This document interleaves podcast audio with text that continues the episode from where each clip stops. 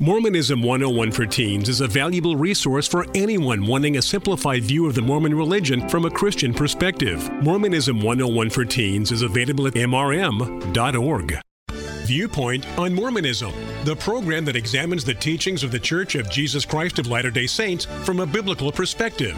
Viewpoint on Mormonism is sponsored by Mormonism Research Ministry. Since 1979, Mormonism Research Ministry has been dedicated to equipping the body of Christ with answers regarding the Christian faith in a manner that expresses gentleness and respect. And now, your host for today's Viewpoint on Mormonism. So glad you could be with us for this edition of Viewpoint on Mormonism. I'm your host, Bill McKeever, founder and director of Mormonism Research Ministry, and with me today is Eric Johnson, my colleague at MRM. And speaking of Eric Johnson, yesterday we began talking about his new revised fourth edition.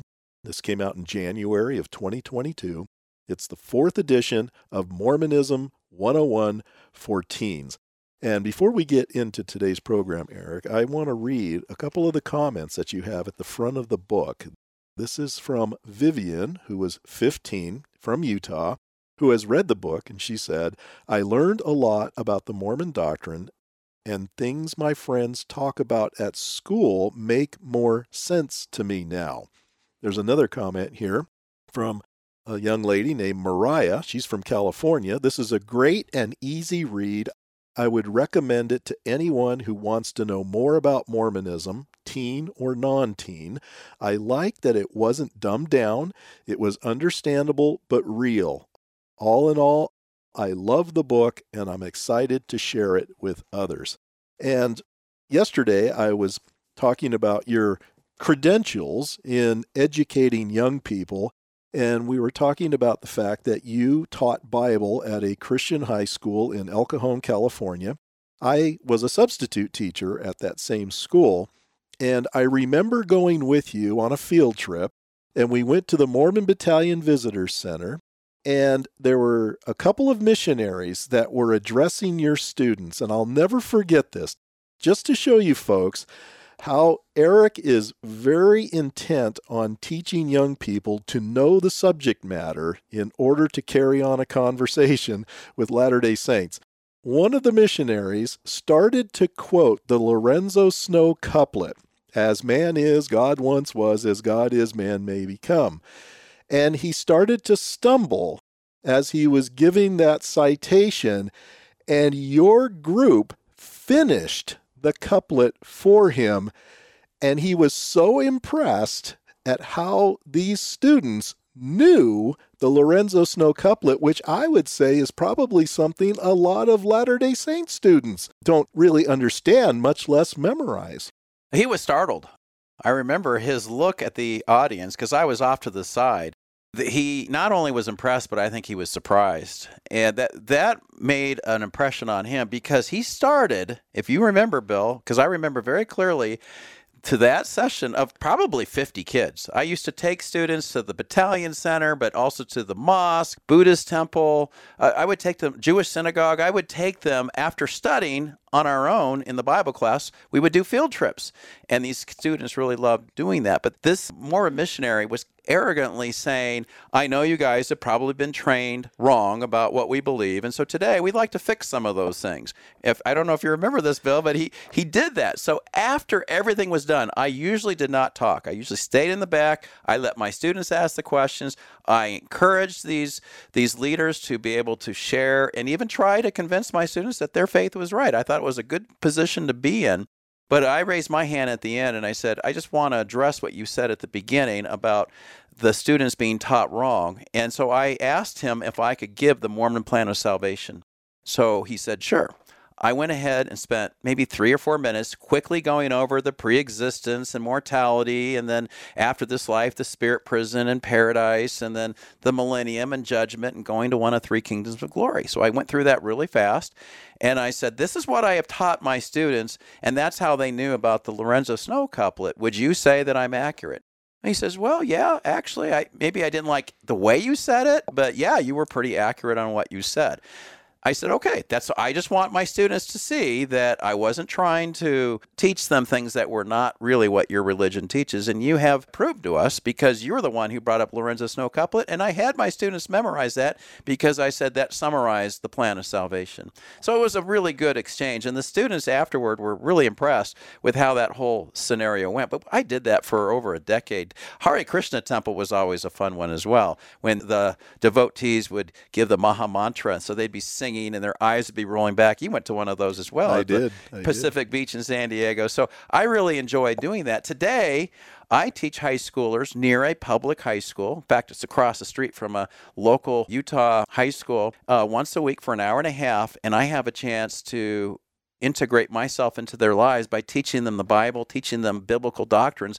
But as I said yesterday, Bill, my biggest purpose and objective, if you will, is to have students own their own faith. Because I have seen, as you have seen, too many high school students graduate from a high school, oftentimes public school, and maybe they went to church, maybe even went to youth group, but then they go to college and they lose their faith.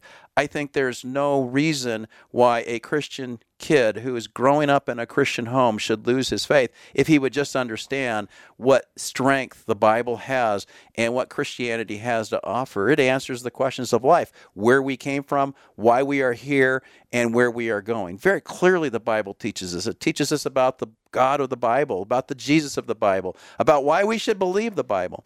And so, what I tried to do in this book called Mormonism 101 for Teens, the religion of the Latter day Saints simplified, is to lay out the basics of the Mormon religion in a way that a Christian who knows Latter day Saints would be able to understand and to be able to then engage their LDS friends or family members in an intelligent way rather than just being ignorant about these things. That's that's why I wrote this book.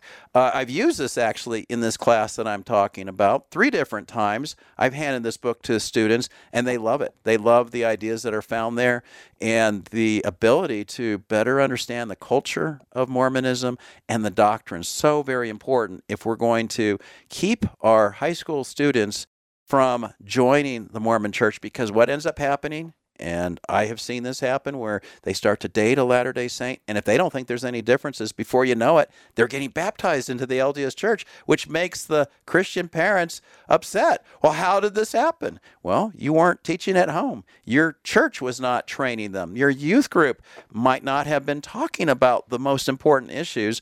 And this is what I try to do in this class, and this is what this book is trying to do. You know me, Eric. I'm very critical of many of our youth group programs in many of our churches. I love the one that we have at my church. In fact, I'm a part of the youth program at my church because you have a desire to teach our young people. I have a desire to teach young people. And I want them, like you, to be able to own their faith. I want them to know what they believe, why they believe it. I want them to live out their lives as examples of a Christian, to be Christ like but I do think that many times we do leave our young people vulnerable because we don't take the opportunity in our youth group programs to really educate them. And sad to say, and folks, if, if your church is like this, listen to me. Listen to me closely. If your young people are not trained to own their faith, if they don't know what they believe and why they believe it, I, I can almost guarantee you, if you send them off to college, they're probably going to come back atheist. What's the old saying? Don't be surprised if you send your kids to Rome and they come back little Romans, because they will. And sadly, that happens all too often. And how many professors, Bill, have said they love having students coming into their class who call themselves Christian because their goal is to convert them to secular humanism? And if your student doesn't know very much in a college classroom, especially at a public university, they don't know their faith, they don't own their faith, and they are susceptible to being converted to the culture and to the religions of the world as well as Mormonism if you're especially living in the states that I've mentioned before Utah, Idaho, Arizona. Very much uh, it's Mormon dominated. And so, too easy for people to who don't know their faith to get sucked into these other philosophies. Well, the revision that you've done to Mormonism 101 for Teens, this is, again, as I said, the fourth edition. It's been revised. It came out in January of 2022. what are some of the things that a person looking at this book will find that perhaps they didn't find in earlier editions? Well, I, they're going to find a few different features. Uh, I have revised some of the writing of the the book itself, and so, uh, but the same ideas are going to be there all through all four editions. One of the things that I got to do too, because it was my book, I didn't have to please a publisher. And sometimes publishers will say, I don't want you to write this or that. But I had 108 pages to do whatever I wanted. So I decided I'd have five appendices. Normally, a publisher's not going to let you have that many. But the first one, Recognizing Poor Logic, that comes right out of Mormonism 101. We covered 15 logical fallacies. You and I are big on that, Bill, to be able to recognize when something is not right, how to philosophically determine why that's not good logic. Number two, appendix, is what must a person do in order to have a relationship with God? Because maybe there's a Latter day Saint reading this, and I want them to have, in two pages, a simple introduction to the biblical gospel. Number three, 10 things an investigator ought to consider before becoming a Mormon, because this might be a book being handed to a kid who's thinking about getting baptized in the LDS church. I wanted to give him 10 things to think about so that he might rethink his decision. Number four, seven questions your Mormon friend may ask with responses. Now, Bill, that comes from our book, Answering Mormons' Questions. So I took some of the most common high school types of questions being asked and how can we respond to these common questions. We have 38 in our book, Answering Mormons Questions, and I would recommend that book for any of you who would like to have responses to the common questions that Latter day Saints will ask. And then, number five, why do so many Mormons turn to atheism? As I mentioned in yesterday's show, my daughter was involved in the high school uh, the local high school that had a lot of Mormons, but also had a lot of atheists. And she was finding herself having to answer to atheist and agnostic arguments more sometimes than the Mormon arguments, because oftentimes the Mormons who leave the church would end up becoming atheists. So that was kind of an interesting idea that she had to deal with. And it, as tragic as it may sound, sometimes we do hear Latter day Saints using atheist arguments especially when it comes to criticism of the Bible and such. Bill, we want to offer this book at a price that I think is very reasonable $7, and it includes shipping. The new fourth edition, printed in January of 2022, of Mormonism 101 for Teens. It right now is only available at mrm.org slash teens hyphen sale. Teens with the hyphen between that and sale, and that goes through March 31st, $7. It's normally $10, and the shipping is free. So I think every high schooler, every Christian teen, every Christian family that has students would want to consider maybe getting this as a resource for them. You would almost think that this would be something that most parents would be eager to get a hold of because they do go to school or even work among a lot of these people. And wouldn't you want your son or daughter to be able to have some responses or at least have a general understanding of where their LDS friends are coming from?